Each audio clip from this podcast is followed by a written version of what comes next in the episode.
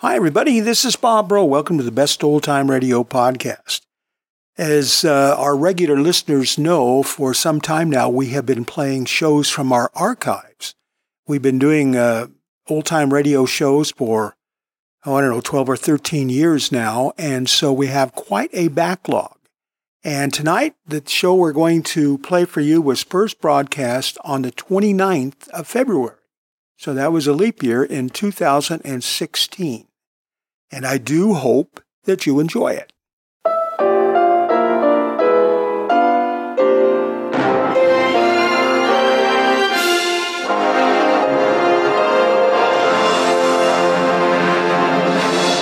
It's half past eight exactly, Mr. Dillon. I better get it out of the safe now.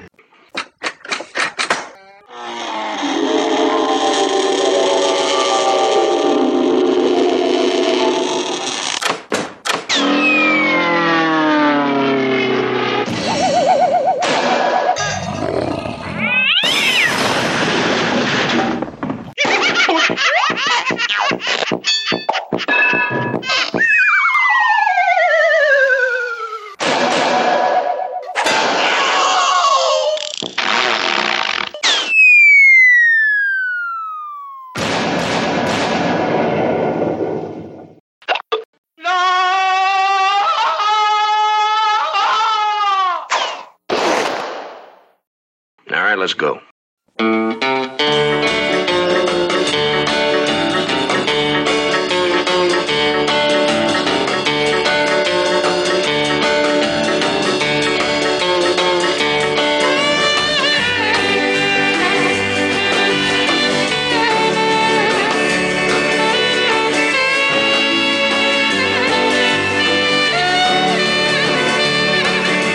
Chester is in tails. He's got a tuxedo with tails, a white shirt, white tie, looking very elegant. He's going to an Oscar party tonight. We're recording this on Sunday, the 28th of February, and the Oscars are on tonight, and Chester is going to an Oscar party. So you're looking good, Chester. Yeah, turn around. very, very smart. Hi, everybody. This is Bob Bro. Welcome. Welcome to Boomer Boulevard. This is the show where we celebrate being baby boomers. But everybody's welcome. We uh, share some old time radio shows that we actually remember from when we were kids. Like tonight, we've got an episode of Dragnet, we've got an Our Miss Brooks, and we've got an episode of Gunsmoke. We remember those shows from when we were kids. We also share some music. We sometimes laugh, we sometimes cry, and uh, we just talk about things that uh, are interesting to us. So we're glad that you came along, and everything's going to get started in 30 seconds from now.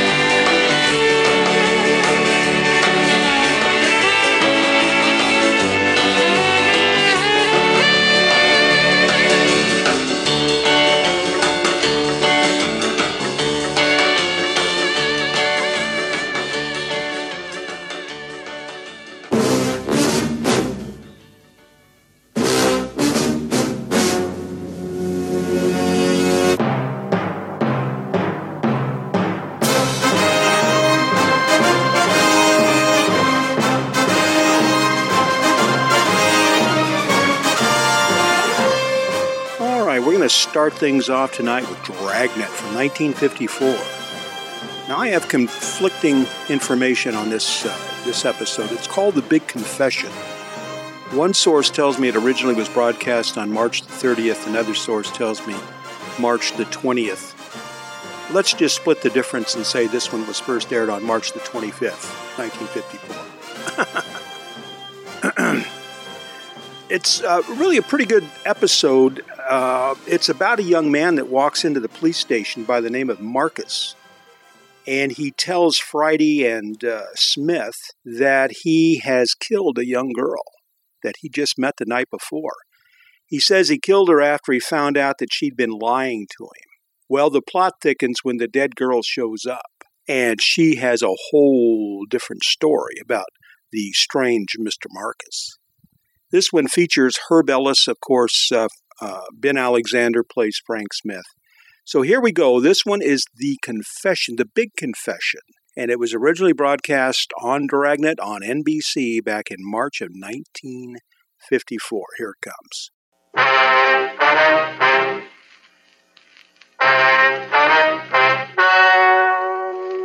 Ladies and gentlemen, the story you are about to hear is true. The names have been changed to protect the innocent. Dragnets.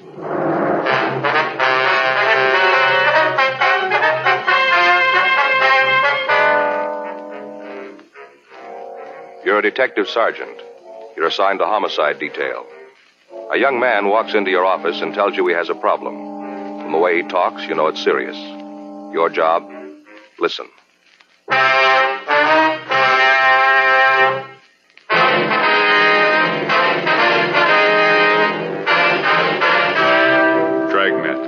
Documented drama of an actual crime. For the next 30 minutes, in cooperation with the Los Angeles Police Department, you will travel step by step on the side of the law through an actual case transcribed from official police files. From beginning to end, from crime to punishment, Dragnet is the story of your police force in action. It was Wednesday, September 8th. It was cold in Los Angeles. We were working the day watch out of homicide detail. My partner's Frank Smith. The boss is Captain Warman. My name's Friday. I was on my way back to the office from R&I, and it was 10.14 a.m. when I got to room 42. Homicide. Pardon me, sir. Yes, sir. Are you a policeman? Yes, sir, that's right. What can I do for you? I want to talk to somebody. I'm not sure who, though. Well, if you tell me what it's all about, I might be able to help you. Well, I got to be sure it's the right person. You can understand that, can't you? Yes, sir. My name's Paul Marcus. All right, Mr. Marcus, what is it you want to talk about? Do you work in there in the homicide department? That's right. You know all about murders, then, huh? You want to come into the office and talk? No, no, I don't want to go in there. Is there someplace else we can go? I'd like to talk to you alone. This is kind of a personal thing. All right, sir. Come on down the hall. Interrogation room. Nobody else there? No. Well, that's good, because like I told you, this is a personal matter. I need your advice. All right, sir, this way. This is the first time I've ever been in a police department. Feel kind of funny just walking in and talking personal things to a stranger. Yes, sir, I can understand. Go ahead. Mm-hmm. Want to sit down right there? Thank you. All right, you want to tell me about it? You mind closing the door? All right. All right, now what's your problem, Mr. Marcus? I, I told you it was personal. Yes, I know. I want to be sure I handle it right. I could get in a lot of trouble if I didn't. Mm-hmm. Been trying to figure out what to do about it for a week now and couldn't find the right answer. That's why I came here. You guys should know. All right, now if you'll just tell me what's bothering you, we might be able to do something for you. Uh-huh. A whole week and no answer. I sure hope you've got it for me. I'm sorry, Mr. Marcus, but if you don't tell me what this is all about, there's nothing we can do. Well, it's nothing big, just a personal problem. I just want to know how to handle it. All right, go ahead. I killed a woman.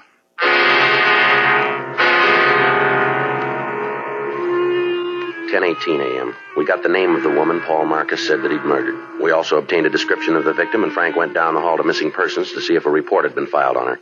I waited with the suspect. It's a personal problem. You know how to handle it. I wasn't sure. That's why I came to you. All right, where did you meet this Lorraine Farrell? San Francisco. How long ago? A couple of weeks. I just knew her a little while before it happened, just a couple of weeks. Mm-hmm. Fisherman's Wharf. What's that? Fisherman's Wharf. That's where I met her in San Francisco. I was on a vacation. Two weeks with pay, and I went to San Francisco. Fisherman's Wharf. That's where I met Lorraine. All right, go ahead. Well, I was down there sitting on the dock looking at the boats, just sitting there eating prawns. You know how they cook them in those great big pots? Yeah. Well, I was just sitting there eating prawns, and I met her. Well, where'd you kill her? Look, you got to let me tell this in my own way, or I'm not going to tell you at all. It's got to be right so you'll understand. Now, if you don't get it right, the whole thing's gone wrong. You see, it's a real personal thing. All right, sir, go ahead.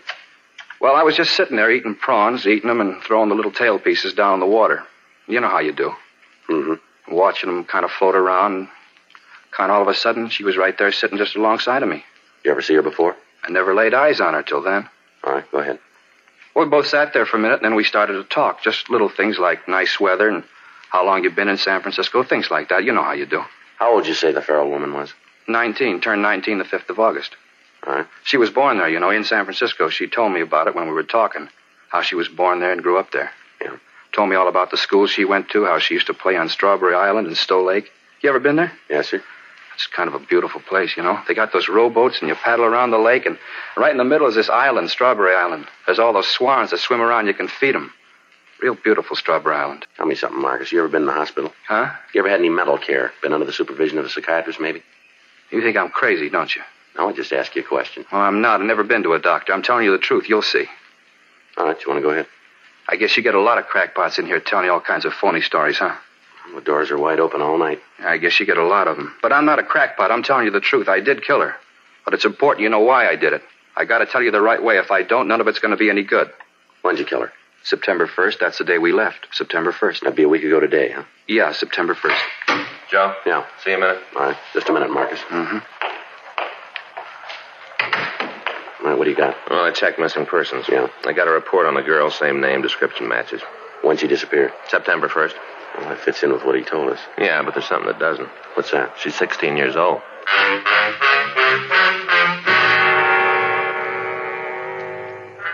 Each year, there are hundreds of citizens who walk into the nearest police station and confess to some sort of crime. Some have actually happened, others have occurred only in the mind of the person confessing. No matter how wild the confession, how implausible the details of the crime, each report has to be checked out. To doctors, such cases are clinical, but to the working detective, they're the cause of a lot of legwork and a great deal of checking. They cost the taxpayer untold man hours in investigating time and many times result in nothing. Because of his attitude and his reluctance to give us the complete story all at once, it appeared that Paul Marcus might be one of these people. The fact that he named a girl who was missing meant little, since it was possible for him to have read the story in a newspaper. The only way we had of being sure was to continue the interrogation. 10:34 a.m. She told me she wanted to get away from home. That's what she told me, how it was rough for her there, and she wanted to get away. Mm-hmm. That's when you said you'd bring her down here, is that right? Oh, no, I didn't even suggest it. The whole thing was her idea. She brought it up? Yes. You see, after that first day on Fisherman's Wharf, I saw her several times. Almost every day, we'd meet someplace and talk. Where would you meet her? Well, sometimes in one of the hotel bars. Once we met out at the Steinhart Aquarium. We met on the rotunda there. You know where they have the big pool and all the alligators swimming around? You know where? Uh-huh. Well, we met there once, and we walked over to the place where they have the band concerts right across the way where the band plays, only they weren't there that day. Wasn't anybody there, just Lorraine and me. We sat on the benches and talked. That's when she said she wanted to go with me. To Los Angeles, huh? Yeah. That's where I was going, and she wanted me to take her. She came right out and asked you. huh? Is that- Sure. Told me how it was hard for her at home and she wanted to get away. She told me she had friends here. Said she could stay with them until she got things straightened out. You know, get a job and a place of her own. Mhm. Well, she was going to do that, get a place of her own and a job, and then she'd be all right. You ever meet her parents? No, I never went to the house. She told me where it was, though, someplace out by the Twin Peaks Tunnel. I didn't know where exactly. She didn't want me to go out there. Said it would only cause her more trouble. That's why I'd meet her in town. You ever meet any of her friends up in San Francisco? Yeah, just once we were in a drugstore on Market Street having a sandwich. We were just sitting there, and she was telling me how it was bad for her at home, and a girl came in. Looked like she was a schoolgirl. You know how I mean, young? Mm-hmm. Well, she came in and talked to Lorraine, then they went over to the phone booths and talked. You didn't actually meet the girl. No, no. Lorraine said if I did, the girl might say something to Lorraine's parents, and that would cause trouble. You know this girl's name? I think it was Grace. I- I'm not sure, but I think it was Grace. When'd you leave San Francisco? Wednesday morning, September 1st. I wanted to get back in time to get some rest before I had to go to work. You know, my vacation was up, and I had to go back to work. Where'd you pick up the girl? Wasn't a pickup. I was sitting on Fisherman's Wharf eating prawns and looking at the boats, and we started to talk. Wasn't a pickup. We just got friendly. No, Marcus. He means that where'd you pick up the girl when you left for Los Angeles? Oh, I thought you meant when I met her the first time. That's what I thought. Uh-huh. I met her out at the tunnel. Where's that? Well, you know where Castro Street runs into Market, where the L car comes in from the beach? That's where I met her. She came from home, had her suitcase and all, and she came out on the L car. All right, go ahead. Well, she got off the streetcar, got into my car, and we left for Los Angeles. Where'd you kill her? I told you before, if I don't tell it my way, it isn't going to work. You're not going to understand. It's got to be my way. All right, go ahead, Marcus. Well, it was a beautiful day, just the kind of a day you want when you're going on a drive. You know how I mean, clear and the sun shining. Yeah. Well, that's what kind of a day it was. Uh-huh. You could see all across the bay over to Berkeley and way up north was real clear. You want to go ahead with your story? Mr. Friday, Mm-hmm. my way. Yes, all right, go ahead. All right. We drove all day, stopped for lunch at a place near San Luis Obispo, a little lunch stand there. Had a French dip sandwich. It was one of the best I ever had. The meat was real lean, and they didn't sop up the bun with the gravy. Just the right amount. One of the best I ever ate. Mm-hmm. Lorraine liked them, too. She didn't like the bread all sopped up with gravy. Go ahead. What happened after you had lunch? Oh, we left there and drove on. We got down to around Malibu. I guess it was really before that where the divided highway is up the coast. You know where the cliffs are? Yeah, we know. Well, we stopped. She was such a beautiful night, I just wanted to sit there and look at the ocean. People don't take time anymore. And what happened then? We just sat there, had a cigarette, and talked. That's when I told her. First time I ever said it. What was that? It's funny. I guess most fellas say it a lot. You know how I mean to a bunch of girls that never mean it? Go ahead.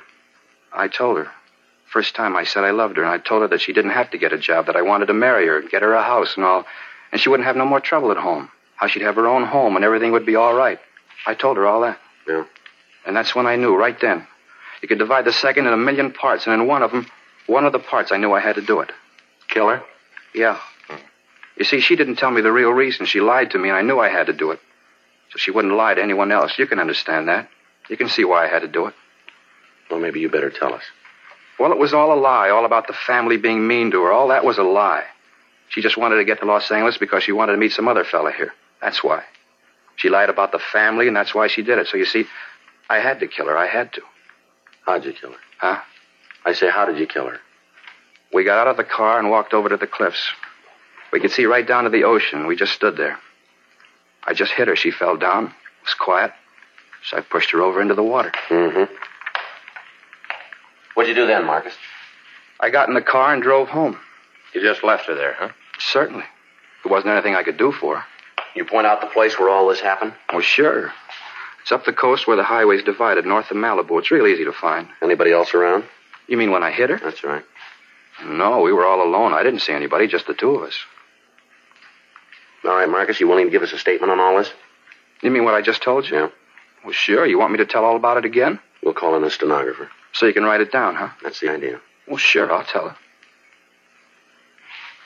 Tell me something, Marcus. When'd you get out of the hospital? I told you before I was never in one. You guys sure make it tough, don't you? What's that? I came in here because I wanted to tell you about Lorraine. I wanted you to know so you wouldn't think it was my fault, that's all. So you wouldn't think it was my fault, and now you don't believe me. You think I'm just another crackpot trying to sell a phony story. You guys sure make it tough. We gotta be sure. Well, I'm telling you the truth. I want you to believe me. Yeah. I want you to believe me. Yeah, we're beginning to.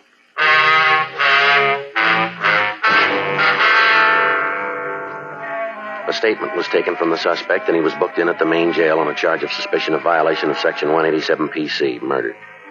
We sent a teletype to San Francisco, and we contacted Inspectors Ed Vandervoort and John O'Hare of Homicide Detail. We filled them in and asked that they check out the suspect's story on their end. We also asked that they send us all available information on the missing girl and that they check with her family and try to get a list of any known associates that she might have had in the Los Angeles area. Frank and I checked out of the office at 7:48 p.m. and we went home for the night. The following morning at 9:23 a.m., Inspector Vandervoort from San Francisco called back. Uh-huh. Yeah. When was that, Ed? Wait a minute. All right, yeah, I got it. How about friends down here?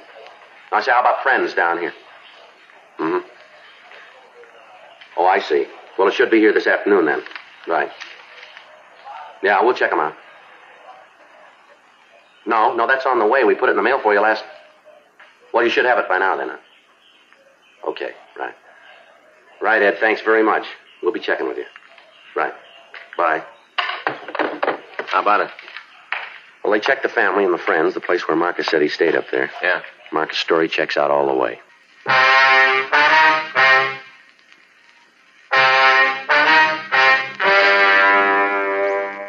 the phone conversation, we learned that all of Lorraine Farrell's friends and relatives had been interviewed and their stories checked with the one given us by the suspect, Marcus. The girl and Paul Marcus had been seen together in the Bay City. The desk clerk at the hotel where the suspect had stayed verified the date that he'd checked out. It was the same day Lorraine Farrell disappeared. The officers in San Francisco were able to contact the girl the suspect had referred to as Grace. She recalled seeing a man answering Marcus' description with a missing Farrell girl. Frank and I spent the rest of the day checking on the suspect. We talked to the people he worked with. They described Marcus as being moody and withdrawn. We talked with his landlady. Her description of the suspect's attitude was the same that we'd gotten before.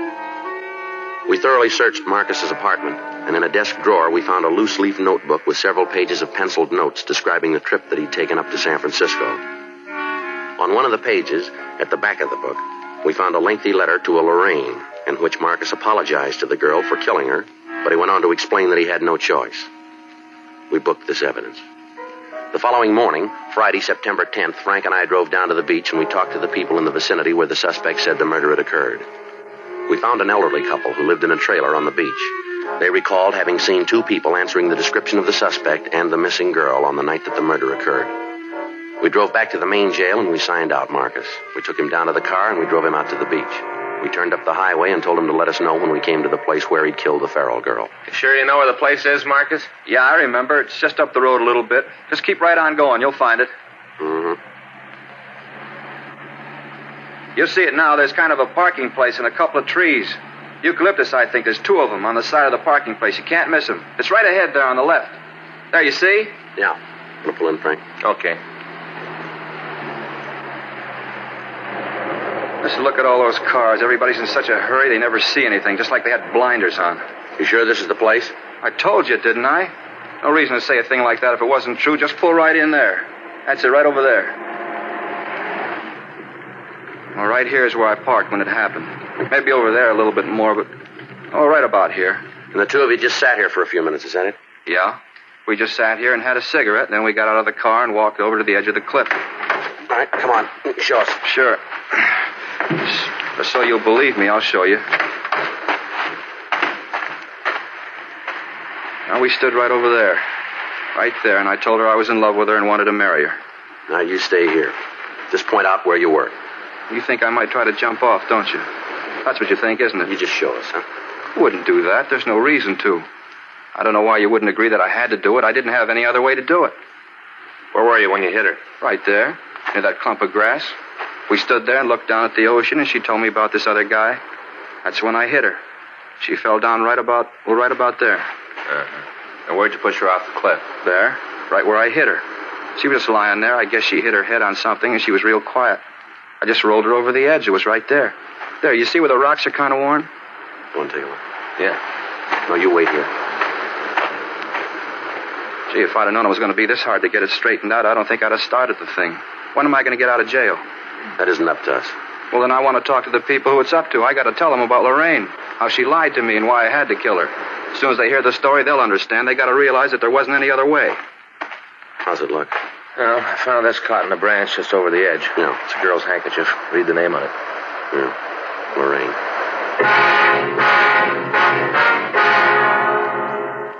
Friday, September 10th, 3:46 p.m. We contacted the crime lab and asked them to come out and go over the scene. Officers stood by so that any physical evidence would not be disturbed until Lieutenant Lee Jones and his men had an opportunity to go over it. Frank and I, along with the suspect, drove back to town where we made arrangements with the city lifeguard service to search for the body. The following morning, a boat equipped with diving gear left Santa Monica Harbor and took a course north. Experienced deep sea divers searched the crevices in the rocks beneath the cliffs. All of the sea bordering the vicinity was gone over. There was no trace of a body. The shoreline on either side of the murder spot was checked. Still no trace of the missing girl. In the meantime, two additional teams of men were assigned to check out the friends of Lorraine Farrell. They carried pictures of Paul Marcus and attempted to dig out any information on the suspect and the missing girl. 6:42 p.m. Sunday. We called the main jail and asked that the suspect be brought to the city hall for additional questioning. I had a reason to do what I did, a good reason. Now, you let me talk to the responsible people around here, and I'll have them tell you. I'm getting a little tired of being shoved around. You just bring in the boss and let me talk to him. What day did you say that you left San Francisco? September 1st. I thought it was the second. The 1st. You said you left in the afternoon, is that right? In the morning, and you remember it. I don't know what all these questions are for. I told you I killed Lorraine. I walked in here and told you there's no reason for all this McGillis. Just no reason. Where'd you hide the body? I didn't hide it.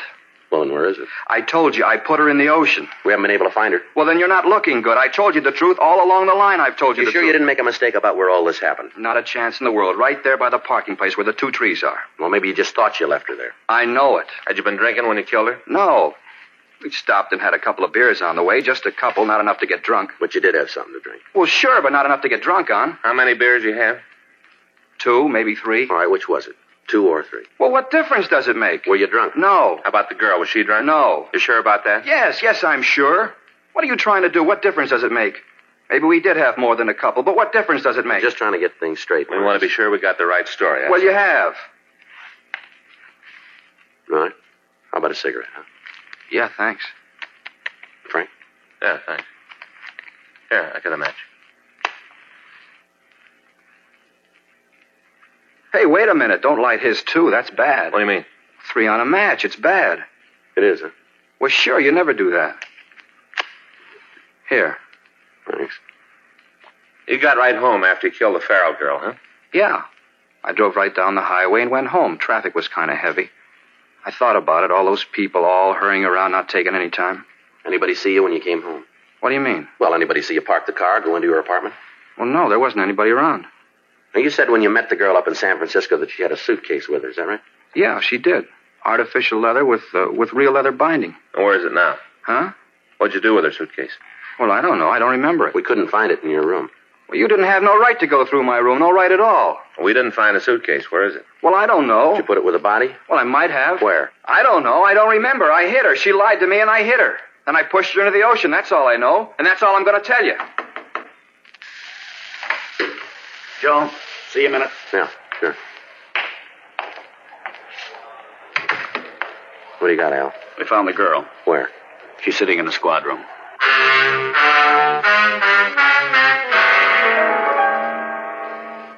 Frank stayed with the suspect in the interrogation room, and I went with Sergeant Al Olivas up to the office. Sitting at one of the tables was a small girl with jet black hair. As we came into the room, she was putting on lipstick. She glanced over at us, and then she went back to what she was doing. There wasn't any doubt about it. The girl in the squad room was Lorraine Farrell. She dyed her hair, and she had on a lot of makeup, but it was the missing girl.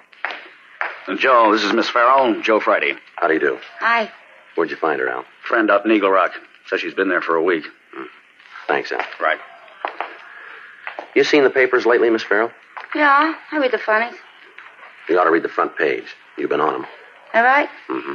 We've got a lot of policemen out looking for you. They probably needed the exercise anyway. There's a man down the hall who thinks that he killed you. That creep, Paul, Yeah, Paul Marcus, that's his name. real creep. I was glad to get away from him. Oh, gosh, he tried to give me about our home. What a baloney. He's a real creep. You ought to keep an eye on him. He's going to wig one of these days. Is that so? Yeah. He drove me down here, and when I told him I didn't want to have anything to do with him, he got real sore, started yelling. Creep. Where'd all this happen, miss? Oh, out by Malibu. Road out there. He stopped the car and gave me all the stuff about wanting to marry me. I was in love with me. Big deal. Said I was the first girl I ever said that to. Big deal. What happened then? I told him I didn't want no part of him. Told him to get lost. Thanked him for the ride and told him to get lost. He flipped. Bad, he flipped. I took off, got a ride, came into the town. I got this girlfriend in Eagle Rock. I've been out there. You ought to watch that guy, though. Mm-hmm. How old did you tell him that you were? I don't know. Forget. I think 19, something like that. I forget. Mm-hmm. He confessed to killing me, huh? That's right. Flipped. He's a wig. Let's take a walk, huh? Where? Come on. Sure. I got nothing to lose. Uh, can you guys drive me back to Eagle Rock tonight? I got a date. I gotta be back pretty quick. You're not going to go back to Eagle Rock. Who says so? We're going to have to hold you. For what? I haven't done anything. Well, you're a minor. We've got a missing report filed on you. Your folks are pretty worried. Uh, they're always worrying about something. If there ain't nothing for them to worry about, then they worry about that. Well, it doesn't make any difference. We're going to have to hold you. You just try it, cop. You just try it. You'll find out you got more trouble than you came in one lump. Uh huh. In here.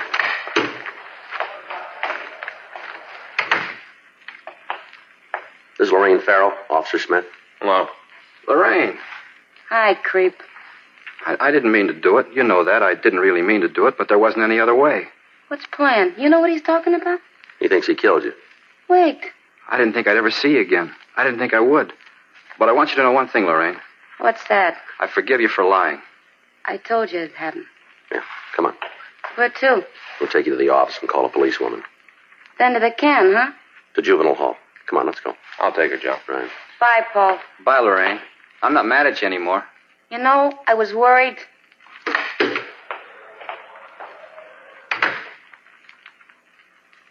Sergeant, Yeah. I want you to know how I appreciate it. Yeah, what's that? What you tried to do, I think was real fine, thanks. I don't know what you mean. You didn't fool me a bit. What? I know I killed her.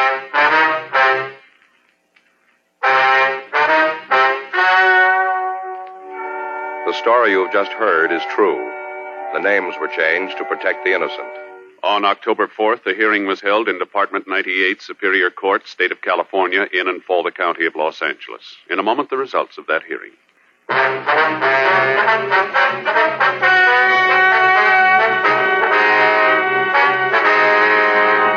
Paul Nelson Marcus was held to answer a charge of violation of Section 701 WIC, contributing to the delinquency of a minor.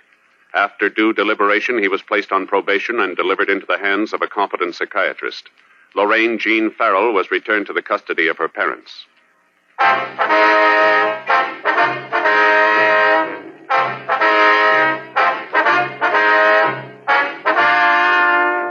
You have just heard Dragnet, a series of authentic cases from official files. Technical advice comes from the Office of Chief of Police W.H. Parker, Los Angeles Police Department. Technical advisors Captain Jack Donahoe, Sergeant Marty Wynn, Sergeant Vance Frazier. Heard tonight were Ben Alexander, Herb Ellis. Script by John Robinson. Music by Walter Schumann. Hal Gibney speaking. Watch an entirely different Dragnet case history each week on your local NBC television station. Please check your newspapers for the day and time. Chesterfield has brought you Dragnet transcribed from Los Angeles.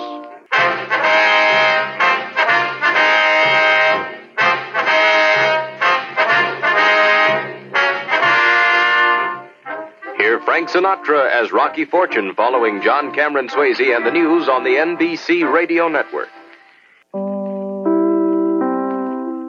From March 1954, that was Dragnet. The name of that one was The Big Confession. Did you notice in the beginning that uh, Joe Friday said, I think he said it was September something, and it was cold in Los Angeles? you know, uh, people in having grown up out there, they think cold is anything below like 65 degrees. And I can remember my mother and particularly my grandmother, lots lots of people actually that would turn on their furnace uh, in the wintertime, you know, when it was like 70 degrees because it got cold at night. Now, I will say this in Long Beach, it did get damp at night. And if you were outside, you definitely needed a jacket. But that's cool, you know. I think today the high in St. Louis was probably about 65. This is a cool day. Nobody described this as a cold day. In the basin, in the LA basin, it very rarely would get into the 30s. Most evenings in a winter time are going to be 45 degrees, something in there. So, yeah, really cold, Joe. Really cold.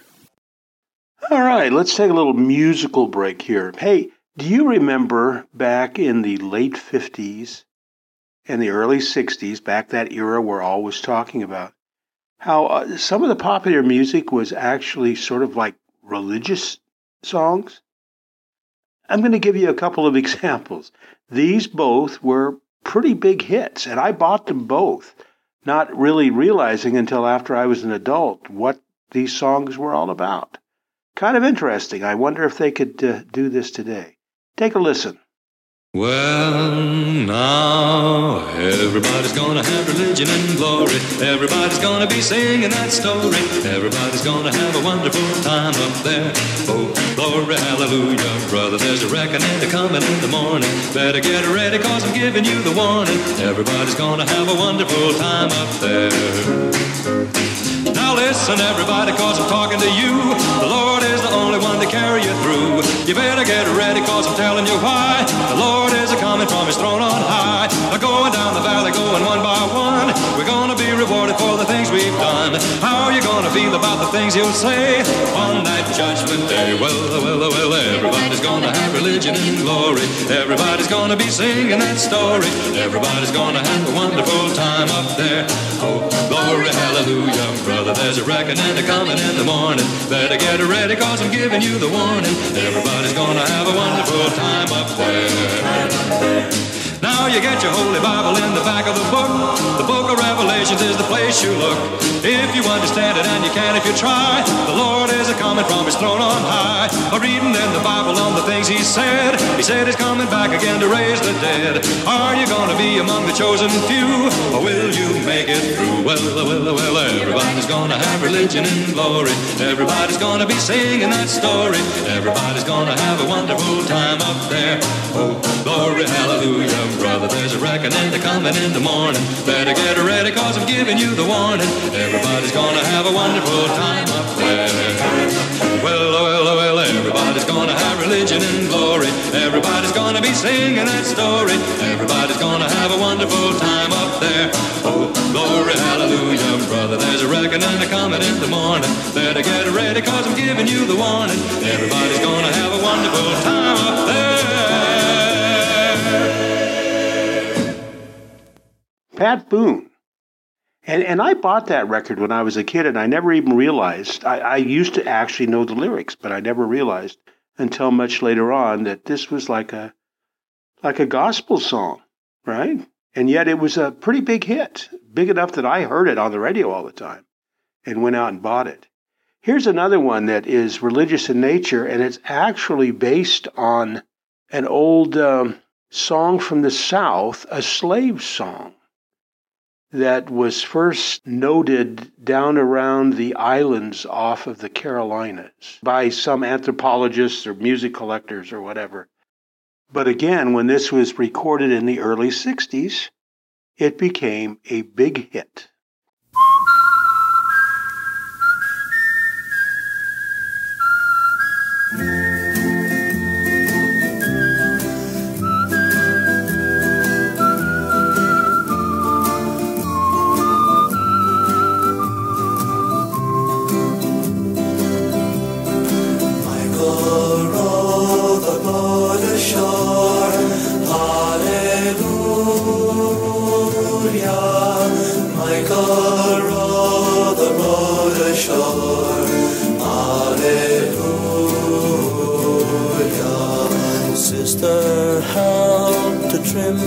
Sails. Hallelujah.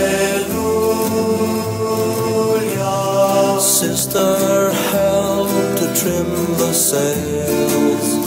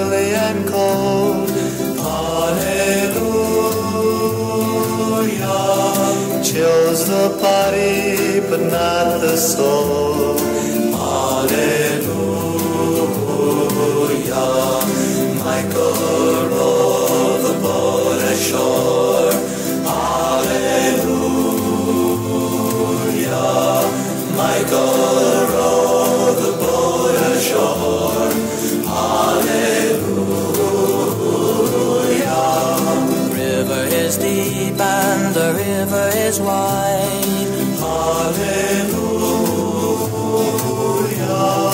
Milk and honey on the other side.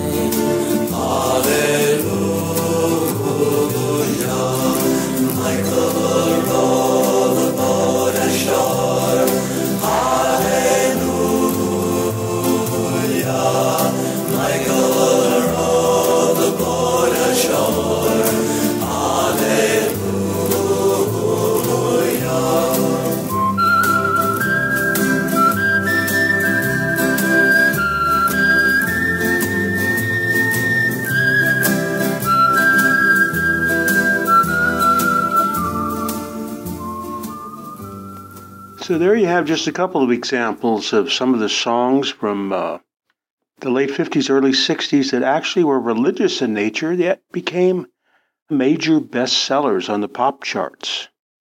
That was Wonderful Time Up There by uh, Pat Boone and Michael Row the Boat Ashore by uh, The Highwaymen. All right, I think I'm ready for a little comedy. How about you?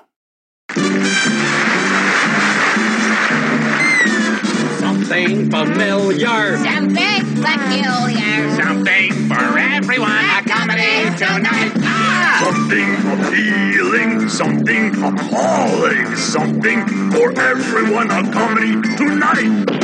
Nothing with kings, nothing with crowns. Bring on the lovers, liars, and clowns. Ah! Situation, no complications. Nothing portentous or polite. Ready tomorrow, comedy tonight.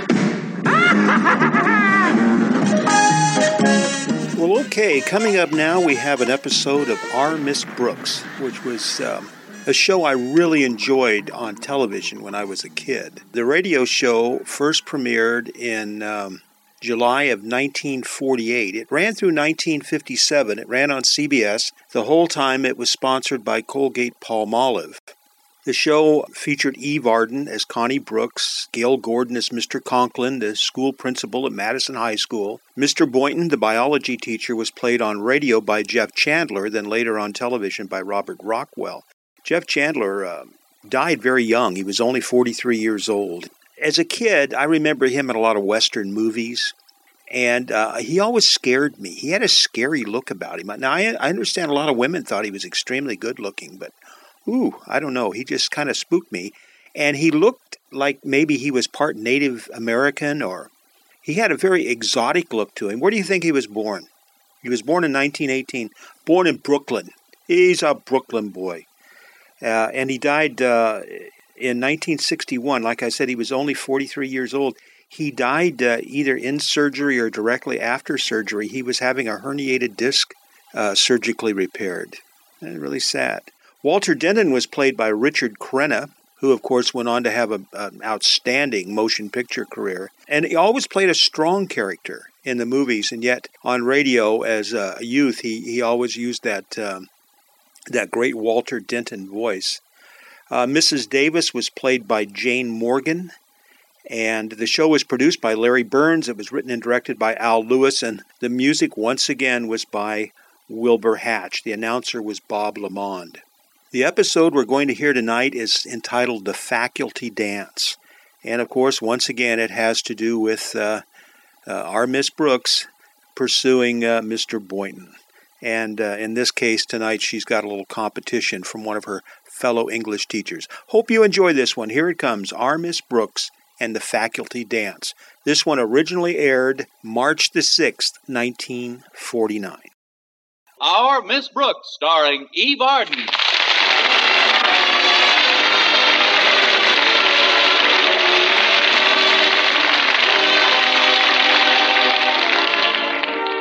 Our Miss Brooks, who teaches English at Madison High School, is as sociable as the next teacher, especially if the next teacher happens to be Mr. Philip Boynton. But unfortunately, Mr. Boynton, who teaches biology at Madison, is uh, a rather shy individual. Yes, indeed. For a fellow who spends so much time studying life, he certainly manages to get very little on him. of course, there are rumors around the school that I'm that way about Mr. Boynton. Now, I don't know exactly what that way means, but if feeling that way means feeling this way, then I guess I'm that way about Mr. Boynton. anyway, last week he accepted my invitation to invite me to the faculty dance Saturday night. And so, bright and early Saturday morning, I asked one of my pupils, Walter Denton, to drive me down to the beauty parlor in his jalopy. Unlike the new Hudson, Walter's car isn't one you step down into. His car, most people back away from. It's a very streamlined little job. No windows, no top, and no windshield. All in all, it's the coldest hot rod in town. If it's too cool for you, Miss Brooks, I can put up the top. The top? Where is that? In the back on the floor. no, thanks, Walter. It doesn't matter how my hair looks now. Antoine will change me into something believable. I appreciate your giving me this lift today, Walter. Oh, it's a pleasure, Miss Brooks. A pleasure and a privilege because I'm so fond of you both as a person and a teacher. You know, that's one thing about Madison High. We sure got some wonderful teachers. Now, take Mr. Boynton. Granted. He sure is tops. I ran into him the other night at the movies. Incidentally, he was with another member of the faculty, Miss Enright. Please, Walter, not so soon after breakfast. Oh, I forgot. You and Miss Enright aren't exactly stuck on each other. That, Walter, is an understatement. Now let's just forget about her, shall we? Sure, I'll be happy to forget about her. I never think about her much anyway. Fine. Walter. Yeah? Was she sitting close to Mr. Boynton? Who? The lady we decided to forget about. Well, I can practically give you a blow by blow because I sat right behind him in the movie. And what's your report, G2? Nothing. Nothing. They were so dull I spent half my time watching the picture. You should have asked for your money back. Of course, she did whisper a couple of things into his ear, but I couldn't hear what they were very well. She has a funny way of purring when she talks. There's nothing funny about it. To her, purring comes naturally. Of course, she tried to hold Mr. Boynton's hand once or twice, but she didn't quite make it. Why not? Most of the time, he had it in a bag of popcorn. Well, it would serve her right if she got salt all over her manicure. Here's the beauty parlor, Walter. Uh, would it be convenient for you to pick me up in a couple of hours? Oh, sure, sure. I gotta get a haircut anyhow, and I usually go to Barney's barber shop right down the street. I was thinking of getting a butch haircut this time. Well, from what I've seen of the kids who get their hair cut at Barney's, he can butch up any kind of a haircut.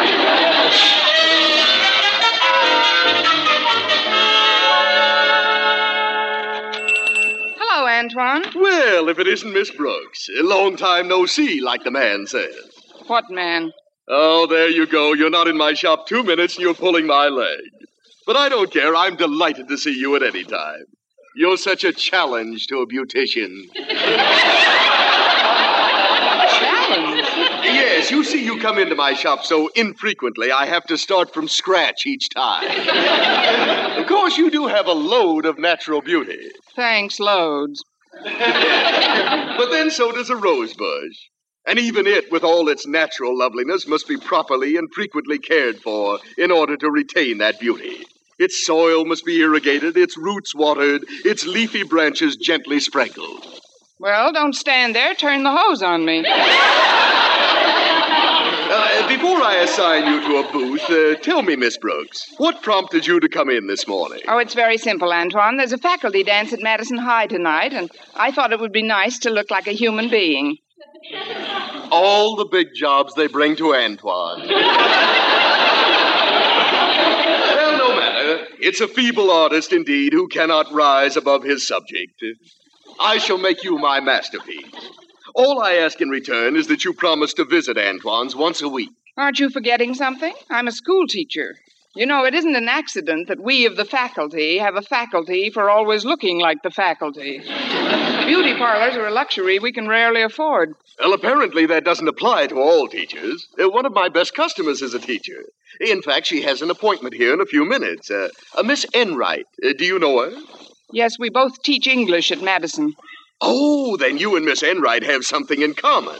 I suppose you could call him that, yes. Oh, she's a wonderful person. Very active in the Parent Teachers Association and in all sorts of civic functions. Uh, what do you think of her? She's fine. Good teacher. Uh, confidentially, I don't like her either. and even though I should be grateful for the new customers I get through her connections, I can't help feeling that she's very overbearing. That's my honest opinion, and when it comes to people, I believe that honesty is the best policy. Well, here I am, Antoine. Miss Enright, how wonderful to see you. Your policy just lapsed. Why, Miss Brooks, what are you doing in a beauty parlor? Oh, I just thought I'd let Antoine do a little lily gilding. I haven't started yet. I'm going to make Miss Brooks look like a thing of beauty. Is there time? this is Saturday, you know. We have to be back at school by Monday. Oh, I'll make it. Antoine's going to put more men on the job. Well, uh, if you'll excuse me for a moment, I'll arrange booth three for you, Miss Enright. Oh, do that, Antoine. Uh, Miss Brooks, now that we're alone, there's something I think you should know. That you were at the movies with Mr. Boynton last night? Well, how did you. Were you there too? No, just my emissary. I must admit, Miss Brooks, I thought you'd be a little more upset about it. Upset? Me? Because Mr. Boynton chooses to go out with another English teacher? Of course I'm not upset. In fact, I had quite a laugh over it. A laugh? I thought I'd split my infinitive. you see, I happen to know that Mr. Boynton once heard the expression, let's live a little. Yes? So that's what he does. He lives as little as possible.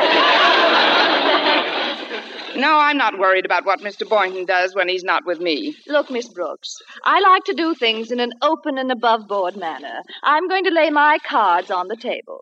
Good. Take them out of your sleeve and deal.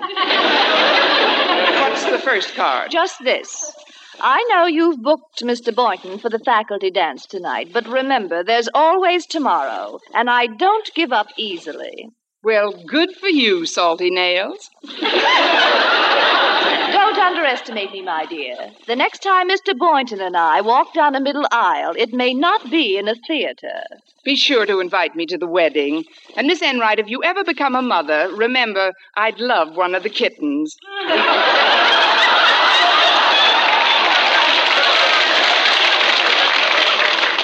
Ready for you now, Miss Enright. Yes, coming, Antoine.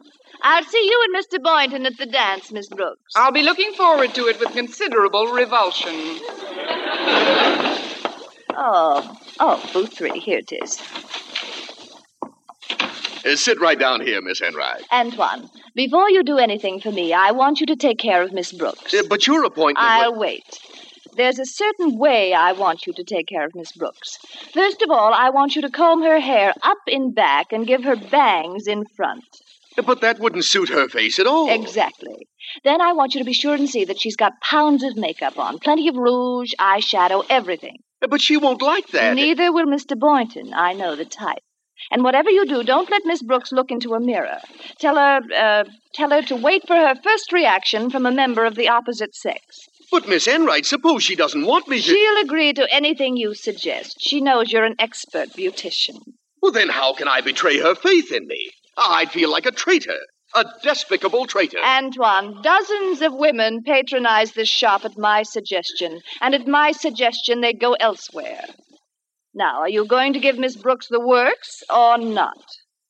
Well, Benedict Arnold made a nice living for years.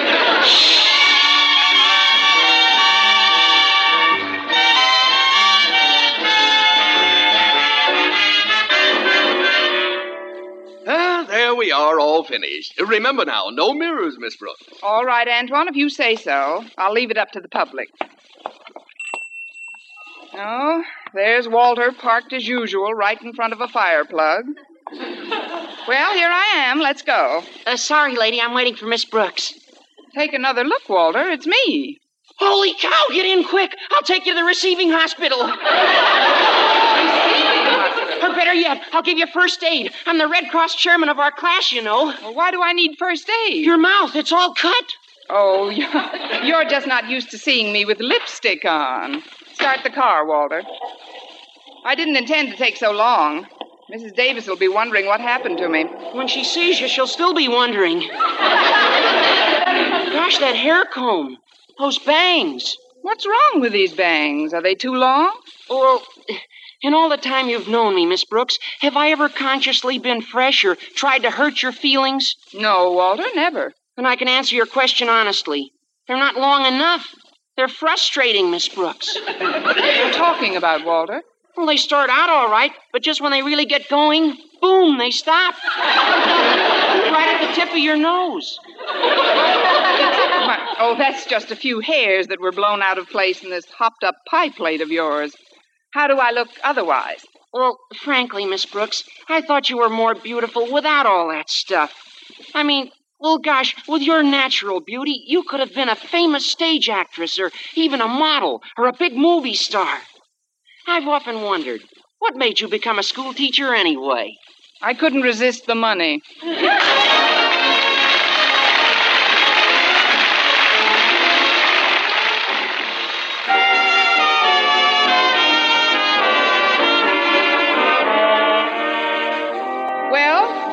took me home from Antoine's, and as my new bangs and I entered the front door, my landlady, Mrs. Davis, came out of the living room.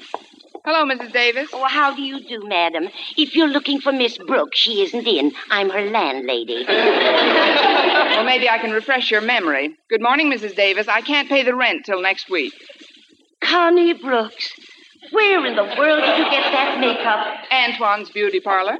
You didn't leave much there, did you? Although I suppose it is attractive to a male. By the way, has he called? Mr. Boynton, you mean? Not this morning, Connie. And I know why you didn't get any calls last night either. Why? I discovered our phone wasn't working. But I fixed it about an hour ago. You fixed it? Yes, I went downtown and paid the bill. you know, Connie, as one gets used to your new look, it's not half bad. Well, I should hope not. After spending three hours in a hot booth, the least I can expect. I'll get it. Hello? Well, hello, Miss Brooks. This is Mr. Boynton. I thought I'd better call to ask what time I can pick you up tonight. I wouldn't want to barge in without giving you ample time to get ready. Oh, you can come over any time, Mr. Boynton. It never takes me more than a few minutes to fix up. Well, then I'll be over about seven. Uh, you know, I tried to reach you several times last night, but your phone was out of order. Yes, I just heard about it. I was quite disappointed when you didn't answer, but while I was combing some new white mice I've acquired, Miss Enright dropped by and asked me if I wanted to go to the movies. What did you do with the other mice? I mean, where did you go after the movie? Ice cream parlor? Oh, no, I was full. The popcorn's very good at the Paramount. Yes, I know. Don't they have a slogan that goes, if it's Paramount Picture, it's the best popcorn in town? well, I, I don't know about that, Miss Brooks, but this wasn't a Paramount picture. It was an independent. It was about some girl with a lot of money who wants her sweetheart to quit being a poor songwriter and work in her father's doorknob factory.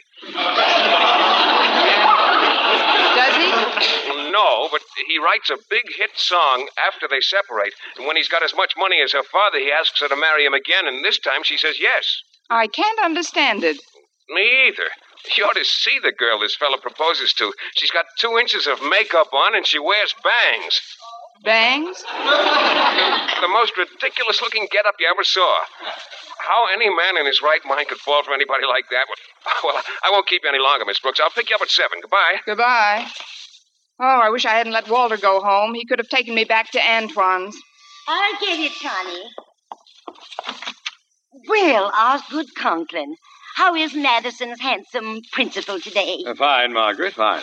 As you know, my wife's preparing all the refreshments for the dance tonight, and she wondered if you'd be kind enough to help her out with a few sandwiches. Why, of course, Osgood.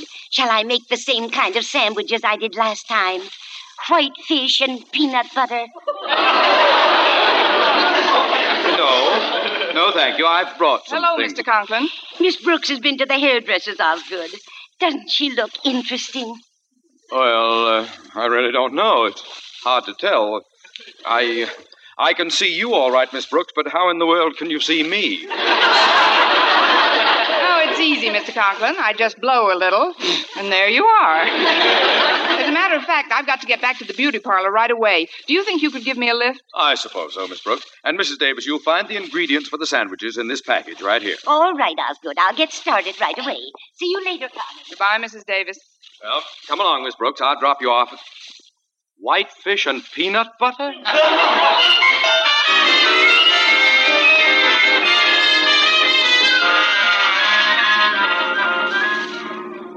As I recall, Mr. Conklin, the beauty parlor's only a couple of blocks past your house, so I won't be taking you too far out of your way. That's perfectly all right, Miss Brooks. I hope you'll forgive me for seeming so taken aback when you first came in, but, well, you did look quite unlike a school teacher. Is that bad? On Saturdays, no. In fact, I, uh, I rather admire a woman who takes the time to enhance her charms. Confidentially, I've been trying to stampede Mrs. Conklin into a beauty salon for years, but she just can't see it. Doesn't believe in powder, rouge, lipstick, none of the refinements. What does she want with refinement? She's got you. That is, she's uh, got you. Excuse me, we're just passing my house. I always honk the horn when I'm in the neighborhood. Gives my wife and daughter a feeling of security.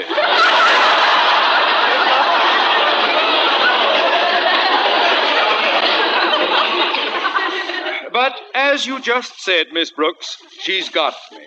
That's the trouble. She doesn't have to patronize beauty shops to hold on to me, and she knows it. Of course, if she had some reason to be jealous of me, she. Jealous. Miss Brooks, do you think that if Martha were jealous. Oh, pardon me, Mr. Conklin, but if you'll just pull up here, this is Antoine's. Where? It's that little building with the dimple in the door. Thanks for the lift, Mr. Conklin. You're welcome, Miss Brooks. And we can pursue the topic of my wife's peccadillos at the dance tonight. Oh, definitely. I'm one of the best peccadillo dancers in town.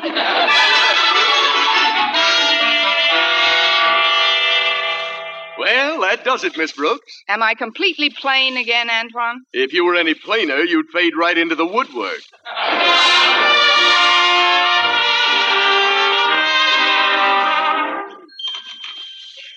Yoo-hoo! I'm home, Mrs. Davis. She should be back any. Oh, wait a minute. She just came in. Come to the phone, Connie. It's Mr. Boynton. Again? I wonder what he wants now. Thanks, Mrs. Davis. Hello? Oh, hello, Miss Brooks. Mrs. Davis told me you were at the beauty shop. I was delighted to hear that. Delighted, Mr. Boynton? Yes. You see, I was afraid you might misconstrue my remarks about the girl in the movie and think that I dislike all spectacular hairdressings. Actually, the new styles fascinate me. They do? Yes. uh, what sort of hairdo did you get, Miss Brooks? Well, what I got was more of a hair don't. But uh, I'm sure you'll like what I'm going to get again, Mr. Boynton. Oh, fine. When we walk into that dance tonight, I want those other teachers to really notice you. I've even bought a brand new blue serge suit. Do you think it'll fit me? That's a hot one. I'll see you at seven. Goodbye, Miss Brooks. Goodbye, Mr. Boynton. Well, back to the beauty parlor. You know something, Mrs. Davis? What, Connie? In moments like these, I almost wish I was Mrs. Conklin. What am I saying?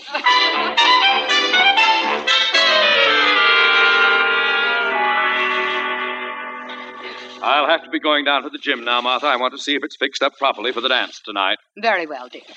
Oh, don't forget the keys to your car. They're on the table in the hall. And Osgood, I must say the car took a lovely polish. I got a glance at it when you were driving past the house with some woman. Yes. Well, I was just. You saw me driving with some woman, Martha? Yes, dear, I did. Well, there's no need to be jealous, of course, but she was quite pretty, don't you think? I'm sorry, Osgood. I didn't get a very good look at her. I was carrying some cold cuts at the time. Hmm. If you must know, she was gorgeous. The cold cuts were quite popular last year. Don't evade the issue, Martha. Who was that woman you saw me with this morning? Oh, I know that. That's a hot one. I repeat, who was that woman, Martha? What woman? Oh, in the car with you. Well, really, Osgood, you drive so many women from the Board of Education around. This one I- wasn't from the Board of Education. Far from it. Oh, please, dear. You're leaning against the potato salad. Why don't you admit it, Martha? You're jealous. Five loaves of white. That should be enough. Martha, I said you were jealous. Yes, dear. Now, where did I put the rye bread? Martha, you're not even listening to me. Hello, Dad. Hello! Oh, sorry. I mean, hello, Harry. Harriet, you've been crying. Is something wrong, dear? Oh, everything's wrong. Walter Denton told me he had to pick up Miss Brooks, but when I saw him, he was riding around with some some creature in bangs. I'm going up to my room now, Mother. And if Walter calls, just tell him I've taken a slow boat to China. All right. But after you've brooded a while, please come down and help me find the rye bread. Oh, Mother! Now there's a girl who will make some man a fine wife. Insanely jealous. Oh, here's the rye bread. I do hope I win the door prize this year. Don't think I'm past noticing pulchritude, Martha. I'm still just a boy at heart.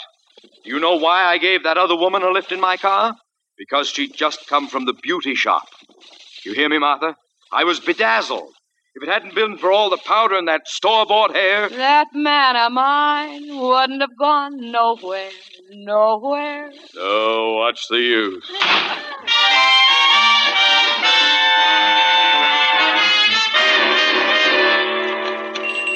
Hello again, Miss Brooks. Tilly, prepare booth number four. And now then, Miss Brooks, you said on the phone you wanted something fascinating, so I've decided to give you the famous Antoine Marcel. Is it really exciting, Antoine? Exciting. This is the very same coiffure I copied hair by hair from Gorgeous George. Fine.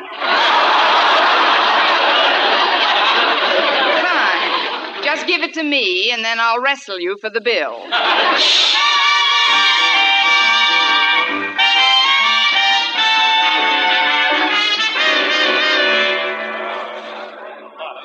Oh, this ought to be a very successful dance, Miss Brooks. Quite a few people in the gym. Yes, indeed, Mr. Boynton.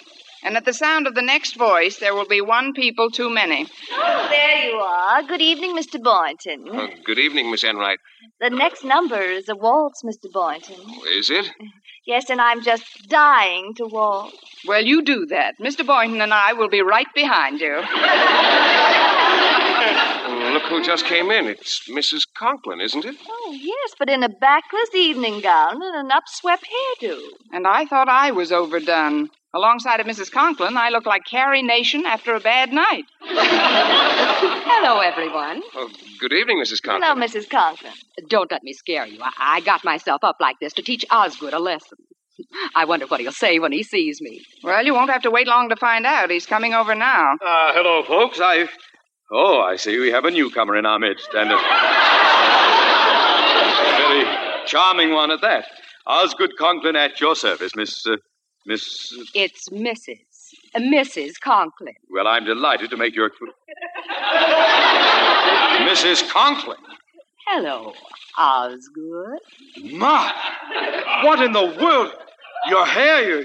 Well, if that is. Your face is. Of all the. You look lovely, my dear.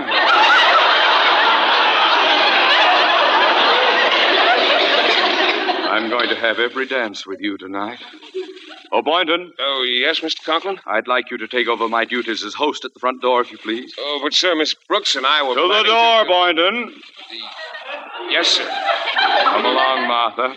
If it hadn't been for powder and that store bought hair, I wouldn't have. Oh, Miss Enright. Yes, Miss Brooks? Shall we dance?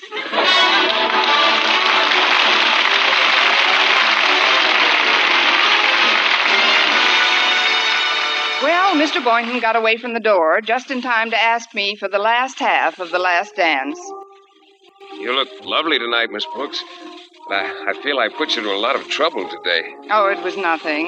Of course, I did lose about five pounds, but it was mostly around the scalp. Attention, attention, please. Ladies and gentlemen of the faculty, it is my pleasure at this time to announce the winner of the door prize. She is none other than our Miss Brooks. Congratulations, Miss Brooks. Thank you, Mr. Conklin. Now, I know you're all anxious to find out what the door prize is. Well, I have here a ticket, Miss Brooks, entitling you to one free treatment at Antoine's Beauty Parlor. Mr. Conklin, would you tell me one thing? What's that, Miss Brooks? Is this for putting on or taking off?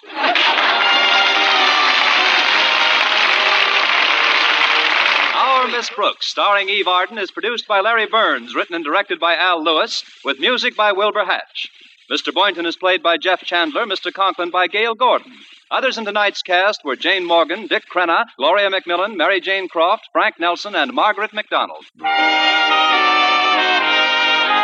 For mystery liberally sprinkled with laughs, listen to Mr. and Mrs. North, the exciting, fun packed adventures of an amateur detective and his beautiful wife. Tune in Tuesday evenings over most of these same stations. And be with us again next week at this same time for another comedy episode of Our Miss Brooks. Bob LeMond speaking. This week marks the 37th anniversary of the Girl Scouts, and the Colgate Palmolive Peet Company takes this opportunity to wish a very happy birthday to all Girl Scouts of America, whose fine program trains the girls of today to be better citizens in the world of tomorrow. This is CBS, the Columbia Broadcasting System.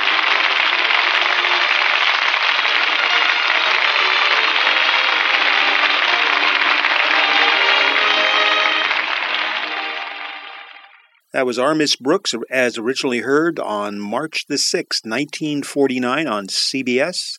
The name of that episode was The Faculty Dance. Our Miss Brooks was a hit on the radio uh, from the time it premiered. Uh, I, it, within just a few months after it was launched, the show received a number of honors, and Eve Arden uh, won four different individual polls, magazine polls, as the uh, favorite uh, favorite actress. Actually, Eve Arden was not originally scheduled to play Connie Brooks. She was actually the third choice. Harry Ackerman, who at the time was the um, director of programming on the West Coast for CBS, he wanted Shirley Booth to play the part. but he later told uh, Gerald Nachman in one of his books, you can read about this, that uh, he realized that Shirley Booth was too focused on the underpaid downside of public school teaching at the time. She apparently was very politically active, and so she couldn't have had any fun with the role. Then they were going to offer the role to Lucille Ball, but she was already committed to um, the show My Favorite Husband. And so the third choice was made by Chairman Bill Paley of CBS, who was very good friends with Eve Arden, and he persuaded her to audition for the part. The show originally called for uh, Gale Gordon to play Mr. Conklin as the president of the um, school board, but they made some adjustments in the original script and made Mr. Conklin the principal of Madison High School, and I'm glad they did. Such an outstanding show.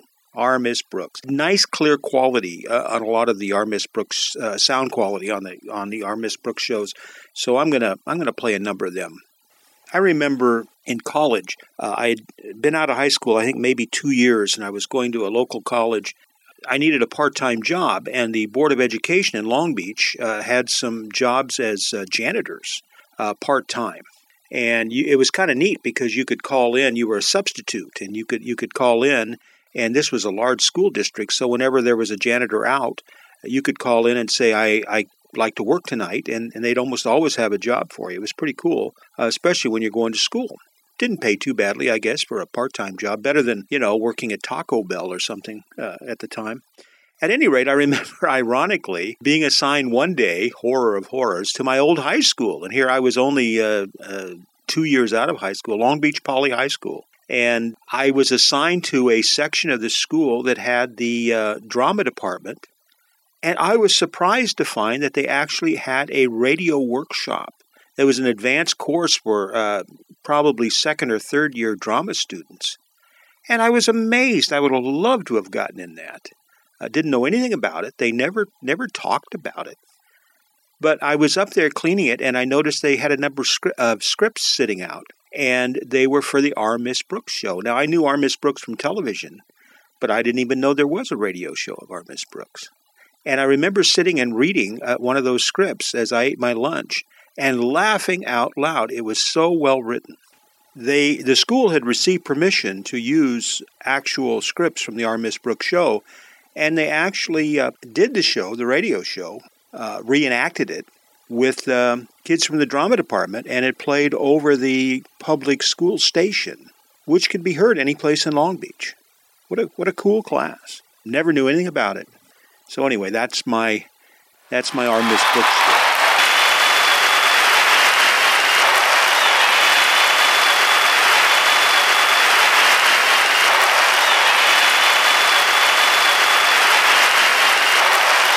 Well, thank you. Thank you very much. Thank you very much. Okay, I want to settle down now and get serious just for a minute. As baby boomers, we often find ourselves um, reminiscing. I guess it's it's a natural thing to do. We often will look back and think about raising our families.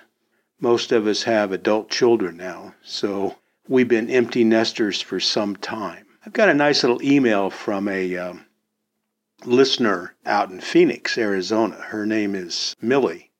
And Millie asked me if I would play a song for her by Trace Adkins that really tugged at her heartstrings.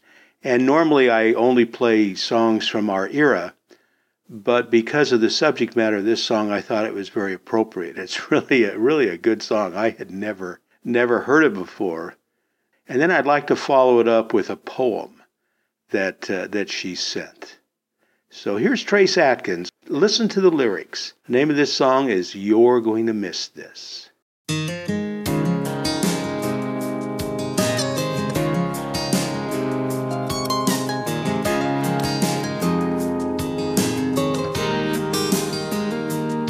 She was staring out the window of that SUV complaining, saying, I can't wait to turn 18. She said, I'll make my own money and I'll make my own rules. Mama put the car in park out there in front of the school. And she kissed her head and said I was just like you. You're gonna miss this. You're gonna want this back. You're gonna wish these days hadn't gone by so fast. These are some good times. So take a good look around. You may not know it now, but you're gonna miss this.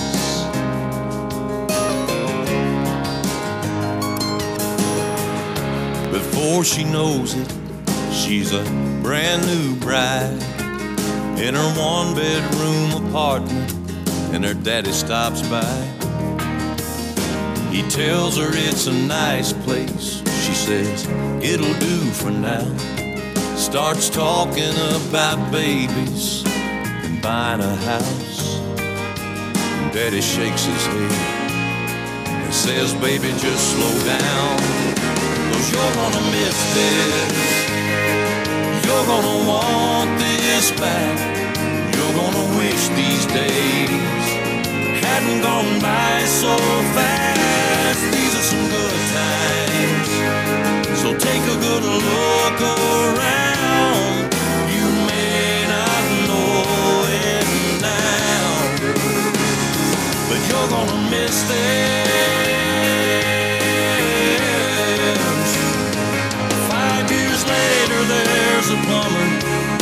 Working on the water heater. Dogs barking, phones ringing. One kid's crying, one kid's screaming, and she keeps apologizing. He says they don't bother me. I've got two babies of my own. One's 36, one's 23. it's hard to believe, but you're gonna miss this. You're gonna want this back. Gonna wish these days hadn't gone by so fast. These are some good times. So take a good look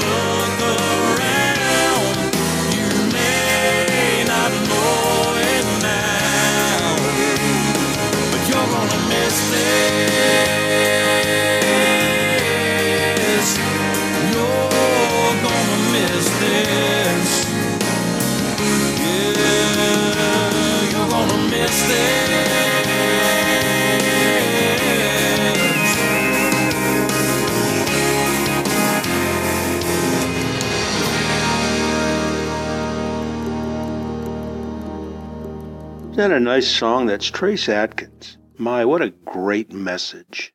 And it's so true. It's so true. Along with that song request, Millie sent us a, uh, a poem. This is a poem that I've seen kicked around the internet over the last several months, so maybe you've seen it.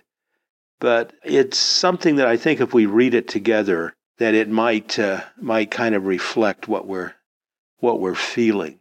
It's called The Last Time.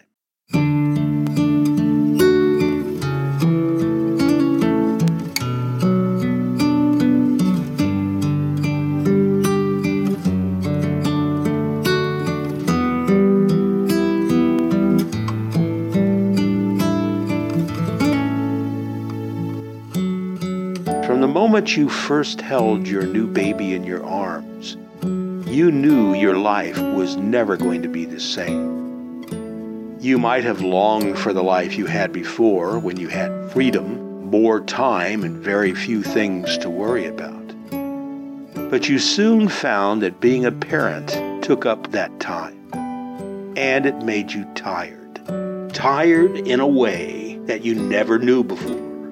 At times, it may have seemed that each day was exactly the same, filled with feedings and burpings, endless diaper changes, and crying. Oh, the crying.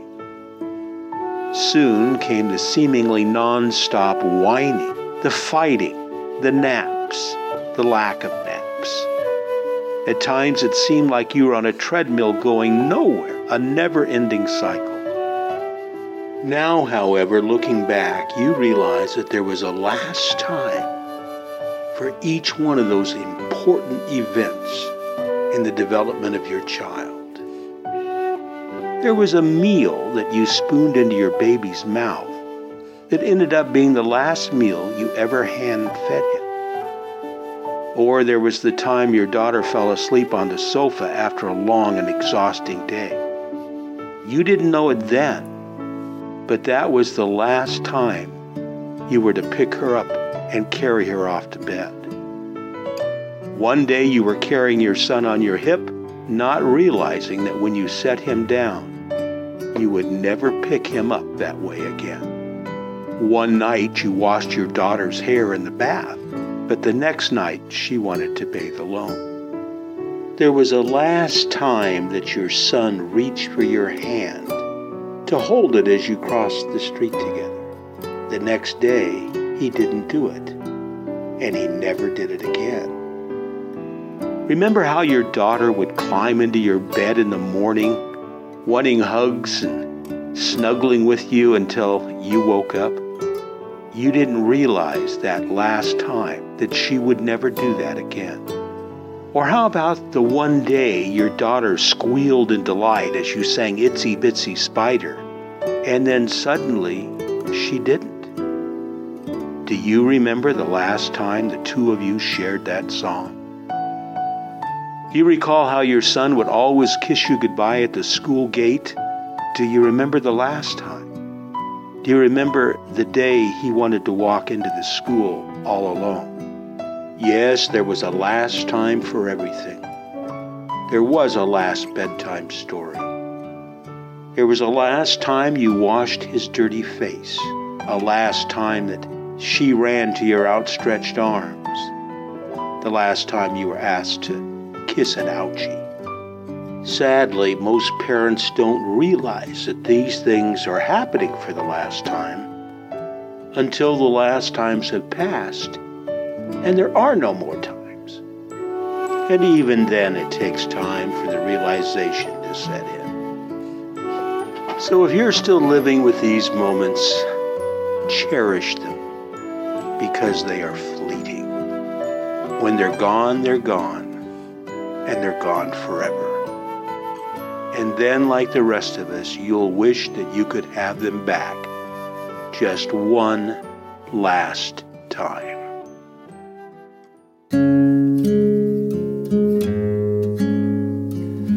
Where are you going, my little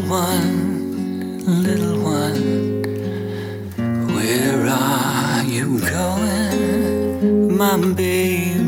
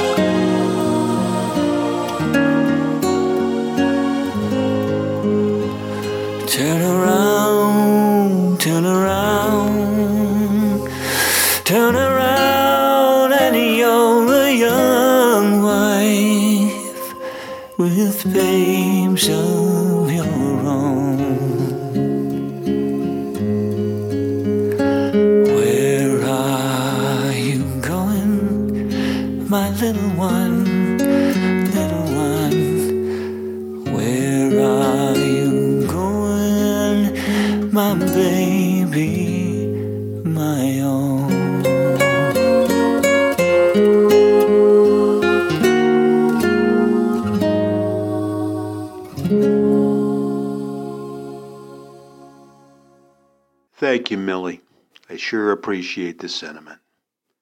It's time for Gunsmoke.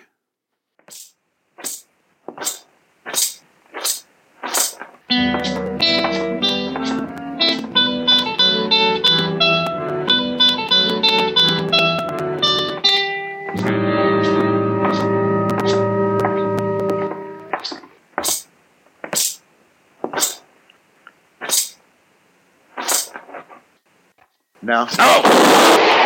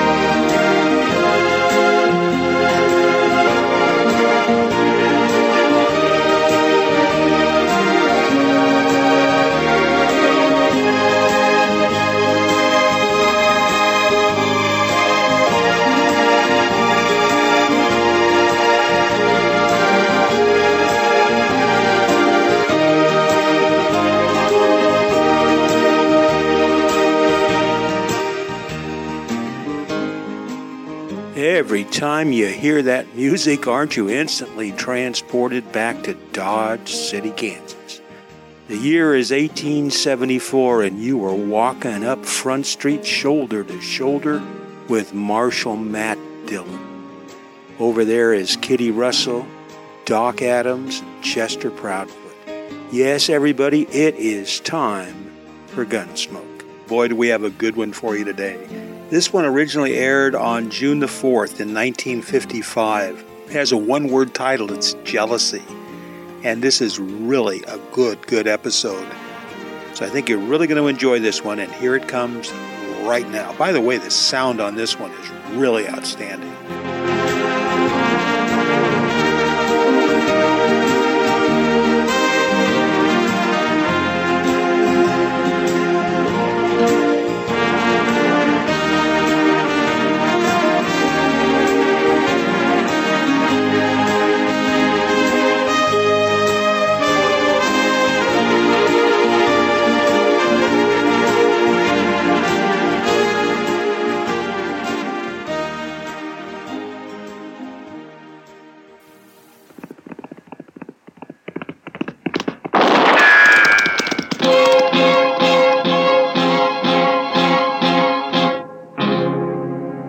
Gunsmoke.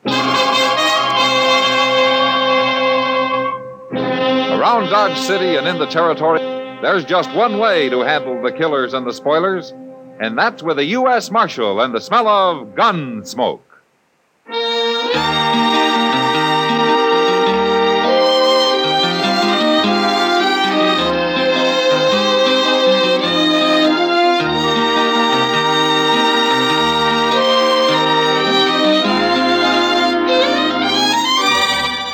Gunsmoke, starring William Conrad. The transcribed story of the violence that moved west with young America. And the story of a man who moved with it. I'm that man. Matt Dillon, United States Marshal.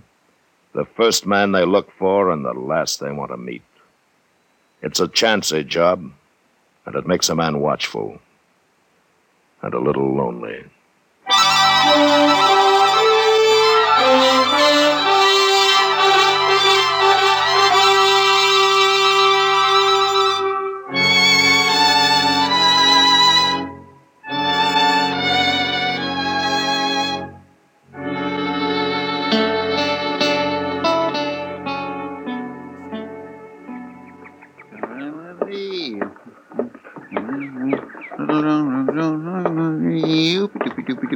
boom, boom,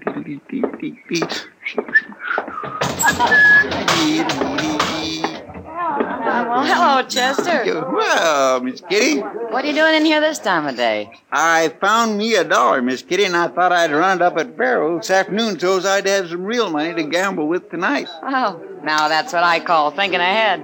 Well, man's got to take a chance once in a while, else he won't never amount to nothing.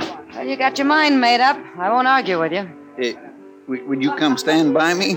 Hmm? Maybe give me a little luck? Sure. I got a feeling it won't take long. Oh, Jack Davis is the only man playing there. We'll have plenty of room. It isn't room you need, Chester. Hey, Hmm?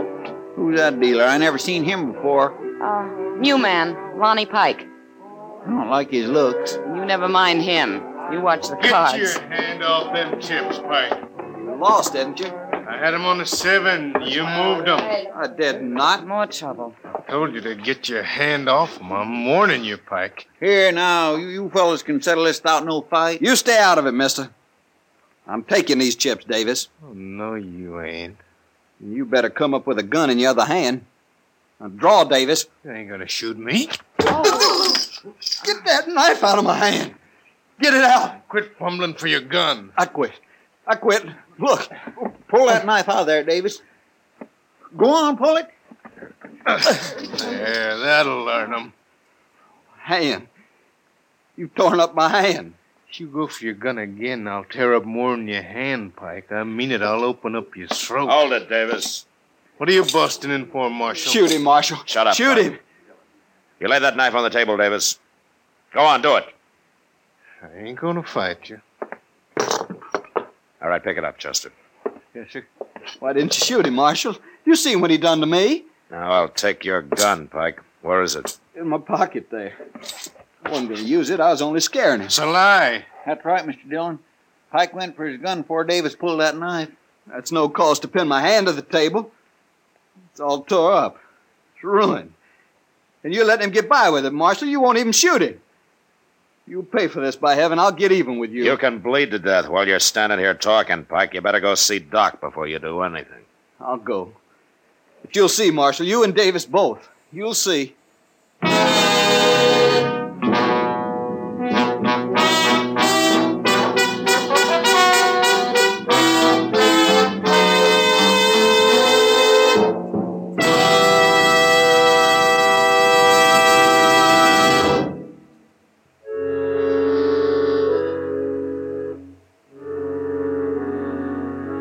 After Pike left, I got the whole story from Chester and Kitty. And although Davis had acted in self defense, I, I didn't care much for knife men. So I ran him out of town on general principles. I'd have run Pike out too, but the next day he left on his own accord. And that's the last I heard of him for some time. A month went by, and I forgot about the whole thing.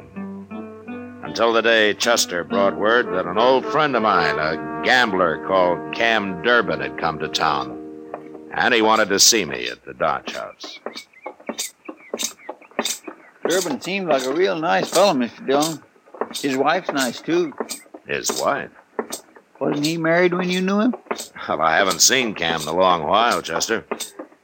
I think he's been over in Wichita all this time. Yes, he has. That's what he said. They come on the Santa Fe this noon. There they are, sitting in the lobby. Oh, yeah. Yeah, she's a pretty girl, isn't she? Yes, she sure is. Awful pretty. Oh, here he is, Dillon. He's Matt Dillon. Hello, Cam. it's good to see you. Marshal Dillon, huh? Yeah, it's not much of a job, but at least I eat regular. Here, I I want you to meet my wife, Tilda. I'm glad to know you, man. It's uh, Tilda, Marshal. How do you do? Well, you surprised to see me married, Matt? Well, a man can get married, I guess. Sure he can. If you left that gun off, maybe some woman would have you. Yeah, you used to be pretty handy with a gun yourself, Cam. I had to be. Yeah. But that's over, Matt.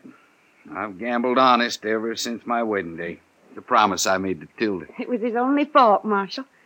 Outside of being the most jealous man I ever met. Oh, now, Tilda. It's true, and you know it. Tell me, Cam, what are you doing in Dodge? Oh, I'm going to run a faro table at the Long Branch, Matt. I made a deal by mail with the owner there. Oh, Sam Noonan? Yeah, yeah. I give him a percentage, but it's my game and I run it. I don't aim to get rich no more, Matt. Just make an honest living. What you doing? Yeah, what, Chester? Look who's here.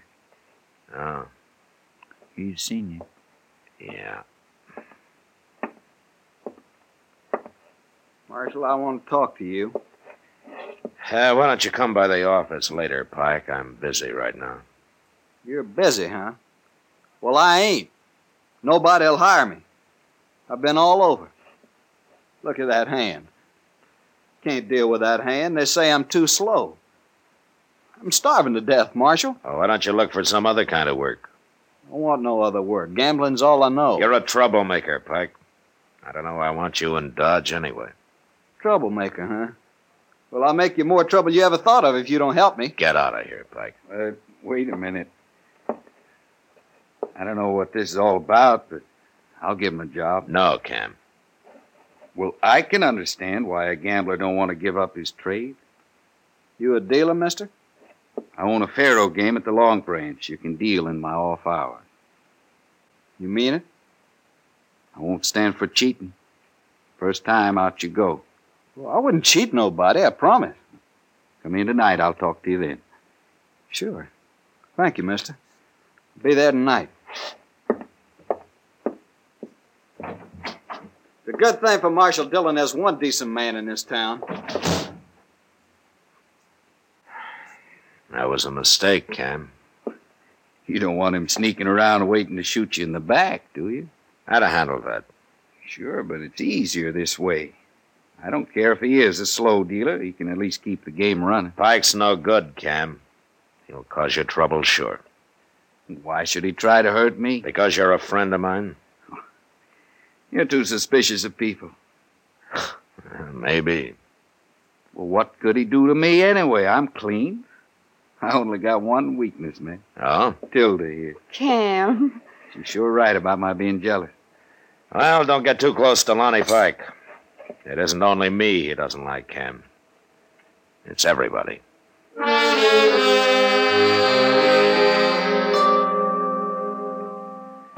After a week or two passed and nothing happened, I began to think maybe Cam was right about my being too suspicious.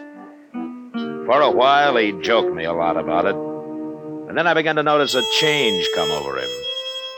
Wasn't anything I could put my finger on. But sometimes I'd find him looking at me, and when I'd look back, he'd turn away or start studying his hands. It was like he had something on his mind that he was ashamed of. I wanted to ask him about it, but I figured he'd tell me when he got ready. And he almost did one night at Delmonico's. Doc and I had finished supper and were sitting there talking when Tilda walked up. Evening, Marshal. Yeah. Doc. Well, hello, Tilda. Won't you have a chair, Tilda? Oh, thanks, Marshal. Ah. Oh, where's Cam? I'm waiting for him. He told me to meet him at six o'clock. Oh. Well, you can have our table. We're all through. Oh, I thought maybe you hadn't started yet. Well, Doc likes to eat early. I guess he's afraid there won't be anything left if he isn't the first in line. Oh, anything. Oh, now that's a lie, of course.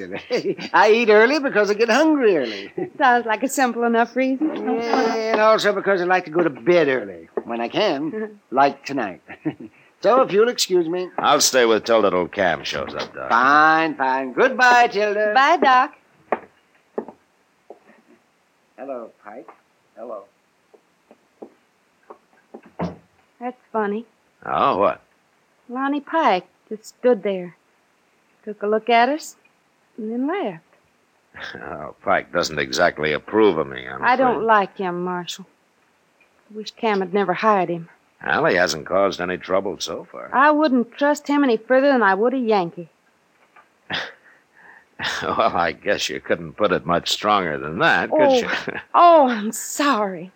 Well, I just naturally thought you were from the South, Marshal. oh, well, you can't offend me, Tilda. I've lived almost everywhere.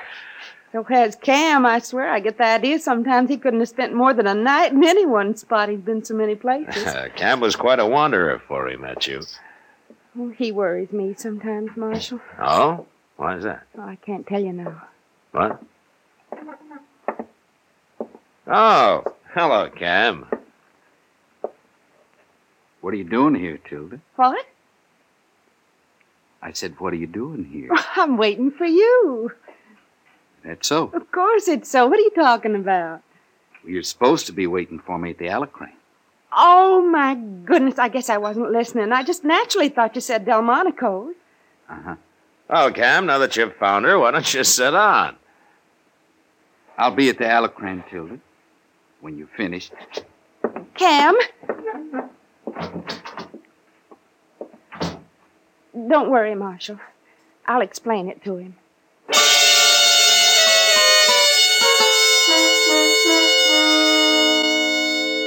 Tilda followed Cam out the door, and I sat there watching him and feeling pretty helpless about the whole thing.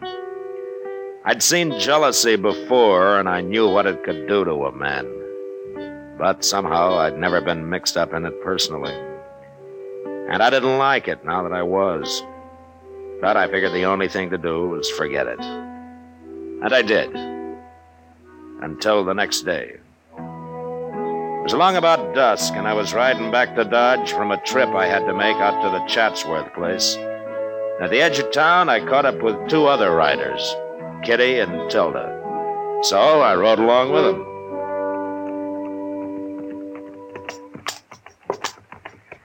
I'll bet we've been 20 miles this afternoon, Matt. Well, it's good for you to get out once in a while, Kitty. It's good for me, too. If I had my way, I'd never go near a town. Why don't you make Cam buy you a ranch? All that money he's winning every night. Oh, what would Cam do on a ranch? All he knows is cards and guns. Guns? I didn't think Cam ever wore a gun. Well, he doesn't anymore, Kitty. I made him stop. But he's awful good with one just the same. Yeah, he is. I've seen him. Oh, say, I forgot. I told Ma Riley I'd stop by and say hello today. That's their house there. Uh, why don't you go on ahead with Matt, Tilda? Well, I think I will, Kitty. I'm kind of tired. I'll see you later. Sure, Kitty. Goodbye. Bye. Bye, Kitty. She's a wonderful girl, Marshal. Yeah. Well, that's not the most enthusiastic response I ever heard. I'm sorry, Tilda. I, uh. I'm just thinking about yesterday at uh, Delmonico's. Oh. Cam was upset about something, Marshal. It had nothing to do with you and me. Is that so? No. That isn't so. You know it. Shames you when he acts like that, doesn't it? Yes, but he doesn't always act like that. No, of course not. Oh, look. There he is, waiting for you. And Pike. Yeah. Oh, Pike's leaving. Good. Hello, Cam. How are you, Cam?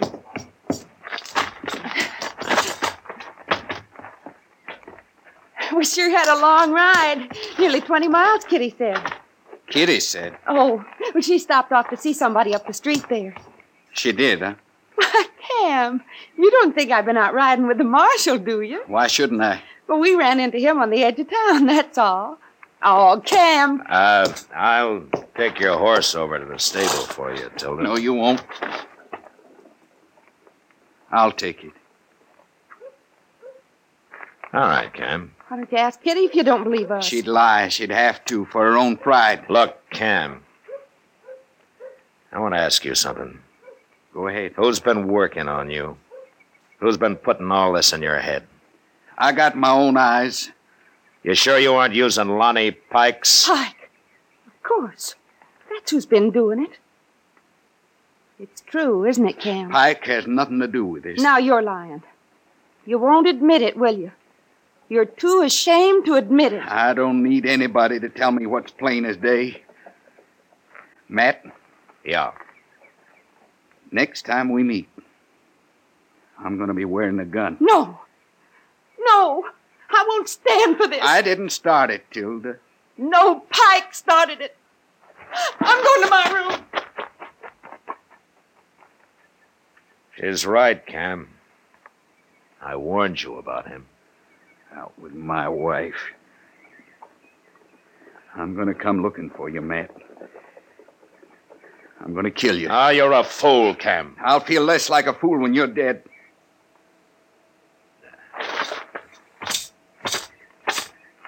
Where'll you be, Matt? I'm easy to find.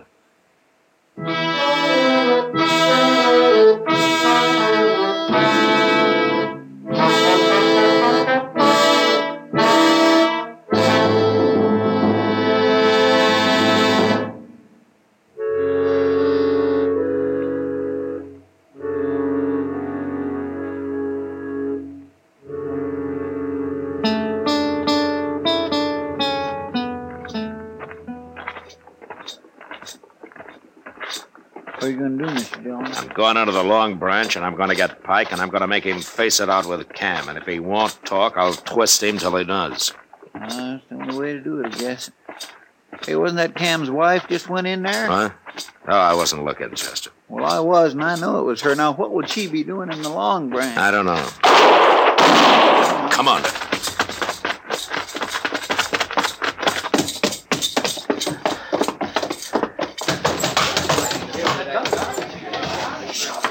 Look, she's gone and shot Lonnie Pike.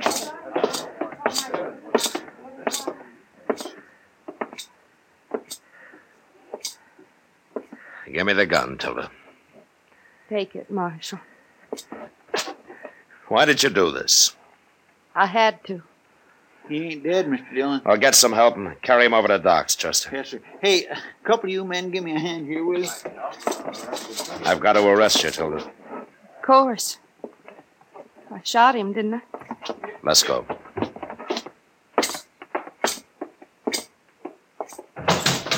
It's Cam. He's wearing a gun. Don't you say a word to him. Let me do the talking.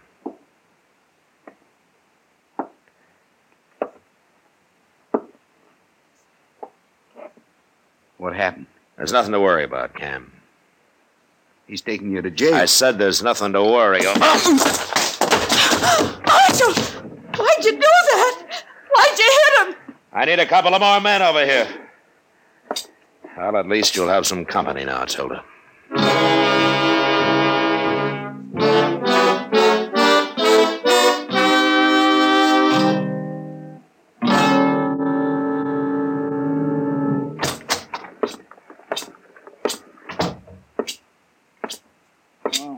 How's Pike doing, Mr. Dillon?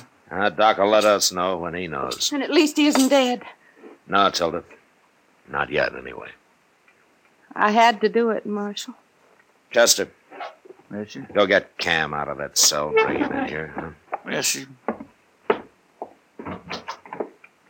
Marshal Dillon wants Cam. They hang me, Marshal. No, Tilda, they won't hang you. But you might be in prison a long time. Good thing you hit me, Matt. Yeah. I'd have killed you otherwise. I'd never have let you take Tilda to jail. She shot a man, Cam. I don't care. If he dies, she'll go to prison. Why'd you do it, Tilda? Why? Don't you know? You shouldn't have done it. You didn't have to. I figured I had to. But why? Because of you, Cam. I don't know what you mean. If you really don't know what I mean, then I shot Lonnie Pike for nothing. Isn't that so, Marshal? I think I understand, Tilda. It ain't true about you two, is it? Well, is it? I guess you'll have to answer that for yourself, Cam. Pike. It was Pike kept saying all those things. He was after me every minute. Now I think of it, every chance he got. Yeah, Pike's quite a talker. He told me you were sitting there at Delmonico's. And today, when we saw you riding up Front Street, That seemed to prove everything else he'd been saying. That'd be a poor way to court another man's wife, wouldn't it? Right out in the open like that? Yeah. Yeah, it would. Of course it would. Now, why didn't I think of that? Jealousy doesn't allow a man to think, Cam. He wouldn't have been taking you to dinner or riding out with you like that, now would he? It don't make sense. It don't make no sense at all. Of course it doesn't. I'm ashamed, Tilda. I'm an awful fool. Being ashamed won't hurt you. Providing you remember it next time you start thinking that way. It's all clear to me now. I promise you, Tilda, it'll never happen again. Shooting Lonnie Pike was the only way I could bring you to your senses. You picked a mighty rough way. I'd rather go to prison than live the way we were, Cam. Matt, do you have to keep her? I have to keep her even if Pike doesn't die. Mm-hmm. That, maybe the judge will understand. Guess I ought to tell you I'm sorry, Matt, about thinking what I did. There's no need, Cam. Thanks. Oh, Matt. Doc, how is he, Doc? Tell me, is he dead? No, no, he isn't dead. It looks like he isn't going to be. Oh, Cam. He's a mighty sick man, though. You shoot pretty straight, Tilda. Never mind that, Doc. Just go on back and patch him up. Well, that's going to take a few weeks, man. I'll get him all as fast as you can. I think Lonnie Pike's going to be leaving Dodge as soon as he can travel.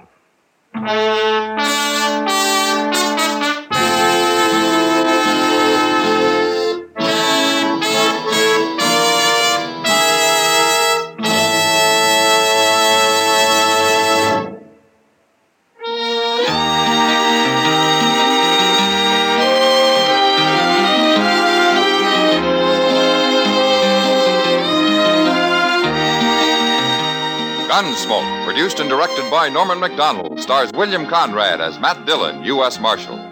Our story was specially written for Gunsmoke by John Meston, with music composed and conducted by Rex Koury. Sound patterns by Tom Hanley and Bill James. Featured in the cast were Vic Perrin, Virginia Gregg, Harry Bartell, and Don Diamond. Parley Baer is Chester, Howard McNear is Doc, and Georgia Ellis is Kitty.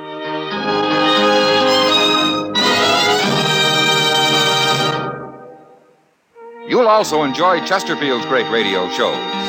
Perry Como sings all the top tunes on CBS Radio every Monday, Wednesday, and Friday. Jack Webb stars in Dragnet on Tuesday nights. Check your local listings. Listen to Gunsmoke again next week, transcribed for L&M Filters.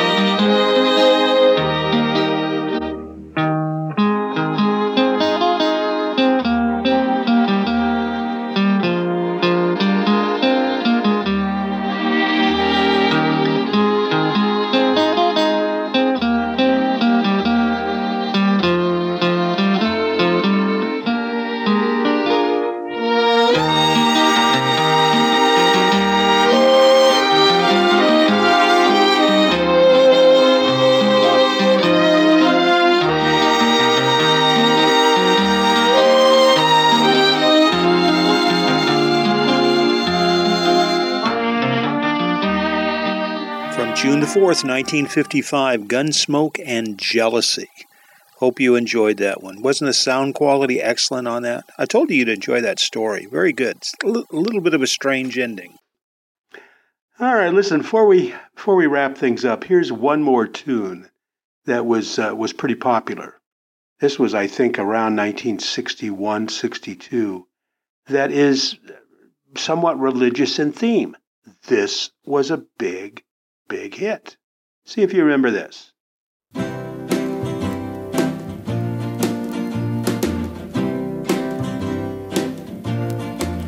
He's got the whole world in his hands. He's got the whole wide world in his hands. He's got the whole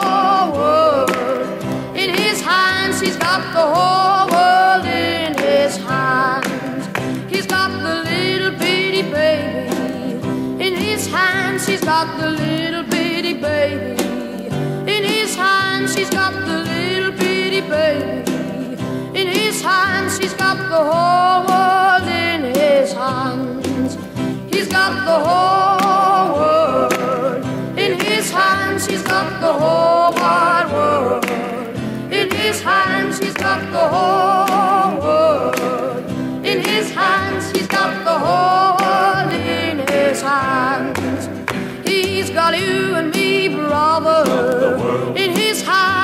got you and me, sister.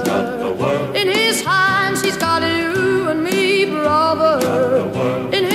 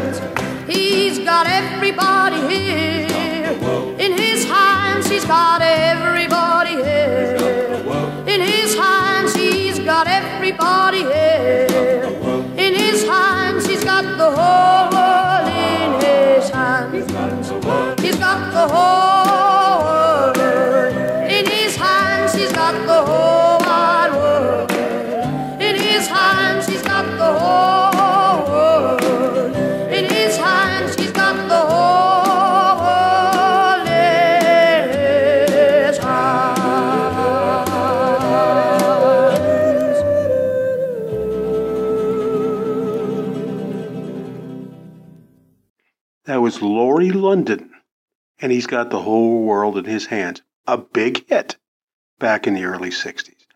All right, it's time to gather all our shows up and take them back into the vault.